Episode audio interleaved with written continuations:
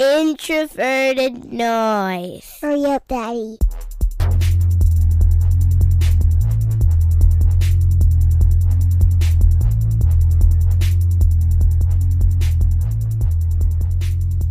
All right, welcome back to the One a Day Draft Series. I am your host, Jayson Brown. You can find me on Twitter at BrownJason. And uh, I'm here with the man, and we're going to talk about his position, QB one. How you doing? How you been? It's always good when I could talk about quarterbacks, man. This is the one position in sports that everybody knows about, and it's the most important position in sports. We're just different types of people. That is true. That is true. Quarterbacks are different types of people. So glad we have a quarterback here to talk to us about the quarterbacks. And uh, I guess this is a, this is an interesting class because it looks now like the consensus quarterback is someone who doesn't really fit the mold of what we typically hear teams say that they want in a quarterback. And uh, this class doesn't really seem to have, I guess, maybe some of the sizzle or top end talent of classes of the past or maybe classes that are being projected for the future. But before we jump into all of that, um, quarterback's a position that feels like a lot of people uh, think they know very well. Um, many people will go and try to analyze the position fully from an analytic standpoint. Um, obviously, there's a ton of people looking at it from a tape perspective, and um, you hear a lot of buzzwords thrown around in terms of traits that are important from a quarterback. But you play the position you played at a higher level than most of the people that uh, I, I read on Twitter, kind of talking about things. So for you, what are you looking at when you are evaluating these quarterbacks? And then another thing I wanted to get your opinion on is what is the appropriate way to judge a quarterback based on the surroundings that they're dealing with? So, like if a quarterback had a lot of talent around them, not a lot of talent, how do you kind of bring that information into your evaluation? Yeah, and I mean, it's the one position that everybody has different opinions and so many variances on. And I kind of see it through a different lens in that I have a lot of things that I actually look at. And there's so many things that I could go on and on about, but I'll keep it simple. Uh, the first thing I look at is how football smart they are. And you can see that really quickly uh, with how they're deciphering coverages. Is their scheme designed to cut half of the field off for them? are they making full field reads? Now, either one doesn't really matter to me just because college offenses are really designed to cut half the field off just because they're so quick fire and you're rarely ever going to get those guys that make full field reads just because that's not required of them in the college games and that's why some guys really struggle to transition to doing it on the next level and the NFL is really starting to transition to more of a college style approach and that they're not having these guys go through four or five options. But when they get to that first or second guy, they're just relegating to their check down, which I think is really smart, especially with the state of the offensive line throughout the NFL. There just isn't a lot of talent or as much defensive talent to match that offensive talent. So, uh, footwork is another thing that I'm big on. You have to have really good feet in order to play quarterback, just because I like to start from the bottom up. And in order, because every passing design or every passing concept is designed to be rhythmic. And what I mean by that is every drop is designed to go with a certain concept. And if a guy is late, it could end up being a pick six, or if they're too early, it could be a situation where the wide receiver just doesn't have their head turned around. So how are they how are their feet and their eyes syncing up with the targets that they're throwing to? And then the most important trait of all, I think, is accuracy. Are these guys able to layer the ball into certain areas? Do they have proper ball speeds or is everything a fastball? And there's been guys that came out last year. Josh Allen is a great example of that. Of he just didn't have a great awareness of ball speed. Everything was a million miles an hour with him. So he needed to work on his touch, and he's done a better job of that uh, during his rookie year. But that's just some things that I look at, and there's a million other things that you can look at: uh, football IQ, uh, footwork, and just smarts overall. The basic the basic things I look at, and also accuracy. So for someone just kind of coming in, like when you when you talk about feet for a quarterback, what does that actually mean? Like when you say you're looking at their feet and kind of building from the ground up, what are you actually hoping to see from a quarterback in terms of the mechanics of of how their lower and upper body work together to, that makes you either think someone's going to do well or maybe not project as well to the next level? Well, there's a lot of different variances of it, and what I mean by feet is how are their feet syncing up to the certain concepts that they're running it, uh, or that they're, they're that they're performing. So at the top of their drops is the ball coming out or are they hanging onto the ball too long just certain stuff like that. And also, how calm are their feet when they're facing pressure? Do they have what I like to call machine gun feet, where they're just firing, or happy feet? That's a better term for it. Or their feet are just going rapid at a rapid pace, or are they moving repeatedly? Or do they have quiet feet to where they're just under control and they remain poised no matter the chaos going on around them? Are they able to climb up into the eye of the storm, into the middle of pressure, and be able to stare down the barrel of the gun and be able to deliver no matter the surroundings or how muddy the pocket may be? Okay, yeah, we, we do like that. You got to be able to climb the pocket, you know, brand, all that good stuff. Well, let's get to it. Like you said, there's a lot of different opinions about who should be taken where in this draft class. Draft grades vary very wildly from uh, from analyst to analyst. So on day one, who are the quarterbacks that you like? So it's only two guys that I really like on day one, and just starting at the top, that's Kyler Murray. I'm a big fan of Kyler Murray. He probably would have been a top three quarterback for me last year. And I say that because every single young quarterback that you think has entered the league lately, they've all had one thing in common, whether that's Sam Darnold, Josh Allen, uh, Baker Mayfield, and even Lamar Jackson to an extent. They've all been able to create off script. And you have to be able to manipulate and maneuver not only within the pocket, but you have to be able to extend plays outside of it as well. And once again, that goes back to my point that I alluded to earlier the state of offensive line play, the state of offensive line play throughout the league is just not great right now, and you're seeing all of these uberly talented defensive linemen just being unmatched with the offensive line talent throughout the league. So, as a result of that, you have to have these quarterbacks that are able to maneuver within and outside of the pocket, and that's what Kyler Murray is able to do. He's able to take off and run when necessary, but he also does a good job of protecting himself by sliding. He doesn't take any unnecessary hits. But from a throwing standpoint, he's able to layer the ball at all three levels of the field. Uh, what I love most about Kyler Murray is that he has what I like to call the Drew Brees effect. And I'm not saying he's going to end up being that type of guy or that type of end product like Drew Brees is, but he's able to throw to targets as opposed to actual guys in place. And he can throw to a disappearing target without being able to see it. And he creates throwing windows and throwing lanes. And he steps up in, into the pocket. He knows exactly where guys are going to be he's able to anticipate where they're going to be and not throwing to where they are uh, when he first sees them. So that's something that you notice that he does within the Oklahoma offense. So Kyler Murray, I'm a huge fan of him. And if I was the Cardinals, I would have no problems with taking him at the top just because of the previous relationship that he does have with Cliff Kingsbury. And I think he's a better fit in his offense than Josh Rosen, even though Josh Rosen was my QB1 last year. And I'm still a big fan of him, but he just isn't a great fit in that offense just because he's a near statue in the pocket. Uh, the next guy is Dwayne Haskins that I'm comfortable with, and he reminds me a lot of Teddy coming out. Now he's a bit bigger than Teddy. He's about 6'3", 230 pounds, and his body frame is much larger and much more filled out than Teddy. But what I mean by that is he has a real magnetic personality on and off of the field. You talk about a guy that has a lot of character, a team captain, even though he was only a one year starter. So he has the respect in the locker room. He wanted to be a Buckeyes player since 2008. So, you know, he's going to take tremendous, tremendous pride and joy in holding that spot. But he does struggle. Th- he struggles with his deep accuracy. That's the area where he struggles with the most. But he's a surgeon in the short to intermediate areas. But the biggest worry about his game is he's not able to create outside of the pocket. And when things break down, he does panic a bit, and he just doesn't have the athleticism to outrun or elude some of that pressure that happens within the pocket. So that's your biggest worry about him going forward.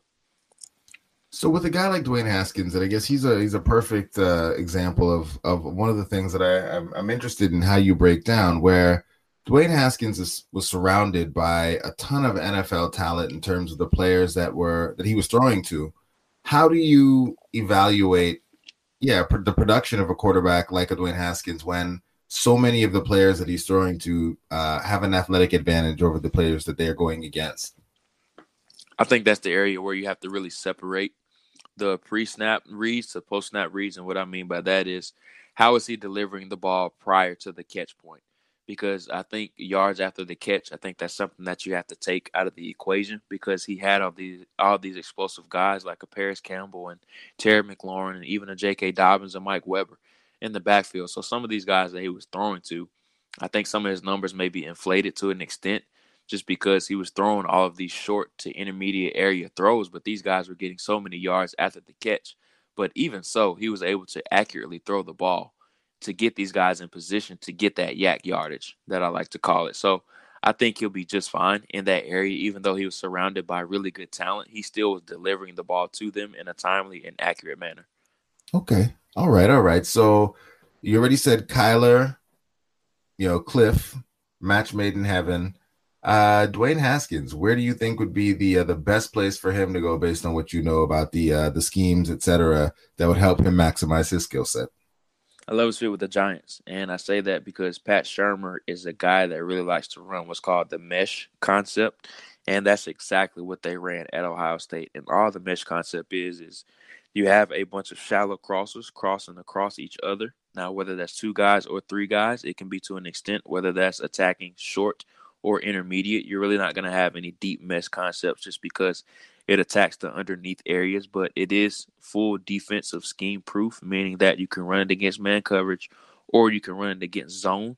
And what you see with Dwayne Haskins is that he's throwing all he's throwing a ton of shallow crossers, and all of this is this mesh concept where he's getting the ball in these guys' hands quick. And I know the Giants don't have Odell Beckham Jr. anymore, uh, which I really hate, just because I think him and Haskins would have been a match made in heaven but they still have Sterling Shepard and they have Evan Engram and also now Golden Tate.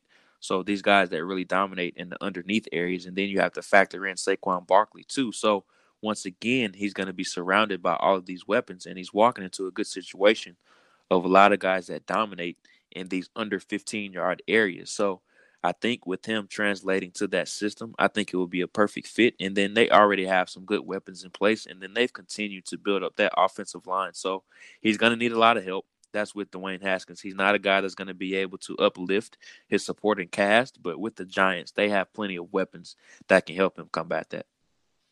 Okay. All right two uh two players in the uh in in the first round that uh really couldn't be more different than one another, which is uh what makes this class so much fun. What about day two? Who are you liking? Uh Drew Lock, and I think he's a bit of a project, and a lot of people have compared him to Matthew Stafford, and I think that's pretty spot on for the most part. And I'm not saying once again that he's going to end up being like Stafford, and he's going to be as good of a quarterback as Stafford is now. But I think they have a lot of similar qualities in that they are a bit raw and that their footwork needs a lot of help or a lot of improvement. And his ball placement has some issues to an extent, and his decision making got better just because his freshman year, I believe he was around a 49% completion percentage guy. And then last year, he finally got it over that 60% threshold, but his footwork is really a mess right now, and he relies on his arm strength a bit too much just because his footwork is so poor. So he's going to have to tone down his decision making and that gunslinger mentality a bit but he has enough athleticism to create outside of the pocket, and I think he's a bit more athletic than what Stafford was coming out pre-draft. But as far as an arm strength standpoint, I think they're very similar. All right, and uh, Drew Lock, uh, no day two. He's been widely rumored to be someone who might go in, in, in round one. Who else do uh, do you like on, on on day two? Daniel Jones. I think he's a guy that probably could sneak into the top twelve, and I know he's got a lot of steam to the Giants at six. We could see him go eleven to the Bengals or even 13 to the Dolphins and 15 to the Redskins. So there's going to be some fans of Daniel Jones in the league. And I know social media isn't high on Daniel Jones, but I think a lot of NFL executives will be high on Daniel Jones just because he has the background and he has the acumen that they're looking for. Now, he doesn't possess the arm strength, the ideal arm strength that you're looking for, and he really struggles to throw the ball deep, even though he had some really good throws last year. But the biggest thing that really worries me about Daniel Jones is that whenever the pocket breaks down and it starts to erode a bit, that's really where his feet really to really start to become happy. And he kind of panics a bit. So that really does worry me about Daniel Jones. But he's another guy that's going to need a lot of help and to be surrounded by a lot of weapons in order to succeed. Oh, when you say the the Bengals, I mean, I almost feel like what's the point of going from Andy Dalton to get Daniel Jones? But that's that's, that's probably that's for that's for another podcast, another time, at another time. Uh, I guess anyone else on day two that you really love in there? No, not on day two. Oh boy! Wow. Okay, some names uh that I that, I that I think I'm uh, I was expecting to hear. So let's let's well, roll Will, along. I forgot about Will Grier. I'll okay, take Will Grier. Okay. Will Grier in the third round, and I think he has a little Case Keenum to him. That's been the common comparison. Once again, I think that's spot on. Just because they're going to be some no, no, no, yes types of throws. that's the best way I like to put it, and that's why I say he has the Case Keenum effect to him. He's a really good deep thrower. Uh, he struggles with his ball placement and his accuracy from time to time, and he's going to have some he's going to have some idiotic plays, but he's going to have some plays where that are just thrilling. And Ryan Fitzpatrick has been another comparison for him, and I think he has a little bit of that Oh in him, and, and he could have a. Not saying that he's going to end up with that type of career trajectory, just that he's going to have the thrill in some games of that where he gets absolutely hot and he can just go on a tear. But he's going to have some cold streaks in games too. All right, that makes sense. That makes sense. And bring us home. Who are the uh the late round guys that you uh think maybe have a chance in the right situation to be able to come in and make a little bit of noise, or you know, I guess maybe even kind of slide into that uh, you know, just career backup type of type of role. There's a few. Uh, Tyree Jackson from Buffalo is a guy that a lot of people have labeled as a long term developmental type of project. And I got a chance to see him down at the Senior Bowl, and it was really cool to see him get better in those three practices down there. And I think that left a lot of teams intrigued just because that really was his first exposure to NFL coaching. And he really got better as the week went along. But once again, he's another guy that really struggles with his accuracy. And I don't think he's ever going to be a 60% completion percentage type of guy throughout his career. Maybe he does reach it one to two years out of his career, but consistently, I just don't think he'll ever be able to do that. So I think fit and landing spot is going to be huge for him. But if he's able to go to a team that can really sit and stash him for maybe two to three years, I think maybe he could end up being a starter, but I just wouldn't bank on it. And he's a guy I don't think there's going to be any in between. Either he's going to end up being like a Cam Newton light, or he's going to end up being Logan Thomas. I don't think there's any. Okay. Be- I don't think there's going to be any in between with them. Uh, another guy, or a couple of few guys that I like that I'll go through quickly, is Ryan Finley from NC State. I think he he's a guy that could be a high end career backup. Very smart. Uh, doesn't possess an overly strong arm, but very high IQ. Uh, struggles throwing to the field, but if you keep him in a quick fire offense, West Coast type of style where he can get the ball out quick, I think he could succeed. Uh, Gardner Minshew is another guy that I'm actually a big fan of. I love his story.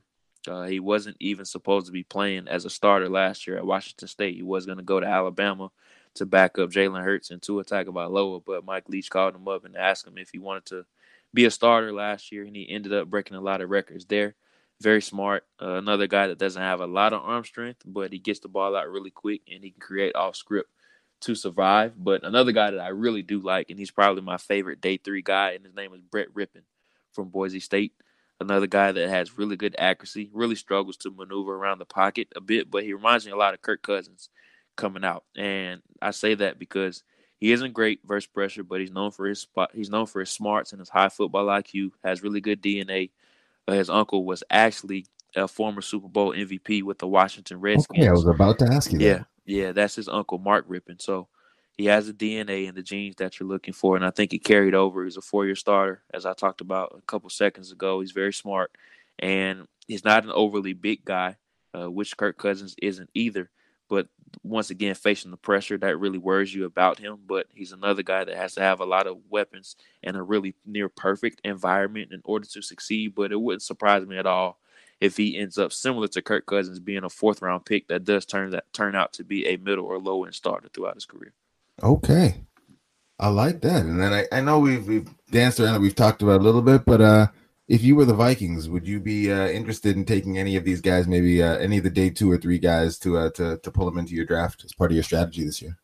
Yeah, I would, but I probably wouldn't be comfortable doing it prior to the fourth round. I think the fourth round is a definite target area where they could take a guy this year. Okay, so Brett Rypien is a guy that you'd kind of have eyes on if you were in that Vikings war room. Oh yeah, without question.